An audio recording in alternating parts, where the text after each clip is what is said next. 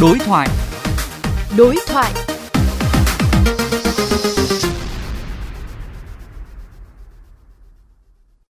Thưa quý vị và các bạn, Bộ Tài nguyên và Môi trường vừa có văn bản đề nghị các địa phương tăng cường kiểm soát ô nhiễm không khí và xử lý triệt đề các điểm nóng về ô nhiễm bụi, khí thải. Riêng đối với Hà Nội, thành phố Hồ Chí Minh, Bộ yêu cầu đẩy nhanh việc ban hành và thực hiện kế hoạch phát triển hệ thống giao thông công cộng. Bên cạnh đó là việc thu hồi, loại bỏ phương tiện cơ giới cũ nát, lạc hậu, không đảm bảo tiêu chuẩn lưu hành gây ô nhiễm môi trường. Đối thoại với phóng viên Mai Ngọc, Thạc sĩ Phan Thị Tường Vi, giảng viên khoa luật, trường Đại học Văn Lang cho rằng vấn đề thu hồi xe máy cũ cần có lộ trình, không nên nóng vội. Thưa bà, dưới góc độ pháp lý thì đề nghị thu hồi xe máy cũ nát cần phải được nhìn nhận như thế nào ạ?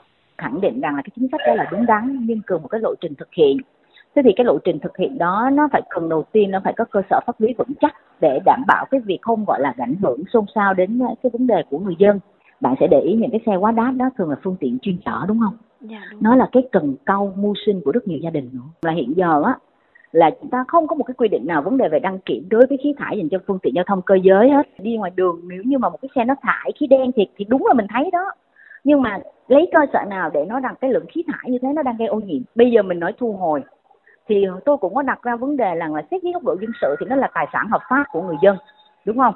Dạ. bây giờ nếu như nó không đạt chuẩn thì anh có thể xử phạt họ thôi.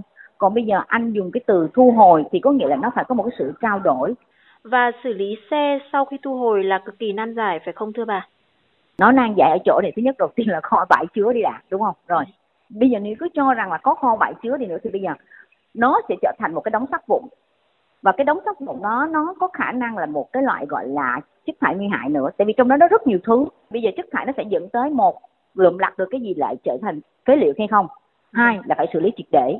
Vậy thì cái phần chi phí xử lý đó ở đâu ra? Lấy từ đâu ra? Chúng ta đừng có làm theo kiểu bắt cóc bỏ dĩa.